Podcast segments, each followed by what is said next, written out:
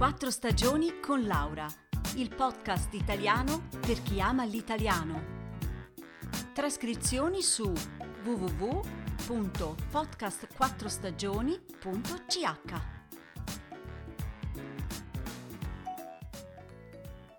Ciao a tutti! Oggi prima di tutto ho una domanda. Chi di voi ha i capelli rossi? Perché ve lo chiedo? Recentemente ho letto una notizia un po', hmm, diciamo, allarmante. Le persone con i capelli rossi sono sempre di meno e potrebbero essere a rischio di estinzione. Infatti, il gene responsabile dei capelli rossi è recessivo, cioè deve essere trasmesso da entrambi i genitori per poter comparire nei figli. Quindi, se ci sono matrimoni misti tra chi ha i capelli rossi e chi non ce li ha, la caratteristica si può perdere. Ma sapete quanti rossi ci sono in Italia? Solamente l'1% della popolazione.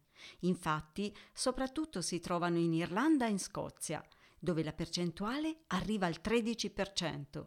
In verità, comunque, le cose non vanno molto meglio ai biondi, che sarebbero soltanto il 3% circa della popolazione mondiale, ma che però, almeno per ora, non rischiano di scomparire dalla faccia della Terra.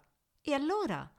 Beh, il futuro del pianeta vedrà quasi solamente persone con i capelli castani, come me e come la maggior parte di voi. No, dai, che monotonia. È un peccato, no? Dopo aver letto queste notizie mi è venuta voglia di vedere Anna, una mia amica dai capelli rossi. Le ho raccontato dell'articolo che avevo letto e lei è rimasta un attimo in silenzio. Poi ha detto: Ecco, alla fine saranno tutti contenti. Che intendi? le ho chiesto senza capire. Sì, saranno contenti tutti quelli che sono contro di noi. Non lo sai? Sono secoli che noi rossi dobbiamo lottare contro pregiudizi, cattiverie. Pensa solo a tutte le donne che sono state giudicate come streghe a causa dei loro capelli. Oh, a questo non avevo proprio pensato. Ma perché, secondo te? le chiedo.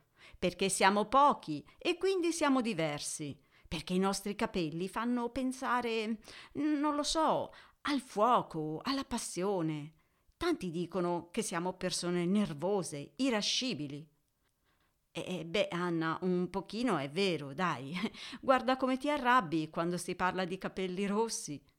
Ah beh, vorrei vedere te nella stessa situazione. Ti farebbe piacere sentirti chiamare pel di carota, rosso malpelo o roba simile? Dai, Anna, non credo proprio che il gene dei capelli rossi sparirà. Gli scienziati sono sempre così allarmisti. E poi lascia perdere le cattiverie della gente stupida. Pensa piuttosto a quante persone in gamba del passato avevano i capelli rossi. Cleopatra, Cristoforo Colombo e poi la regina Elisabetta I d'Inghilterra, eh, Shakespeare, Galileo Galilei, Van Gogh, e secondo me sono proprio di moda. Quanti uomini famosi!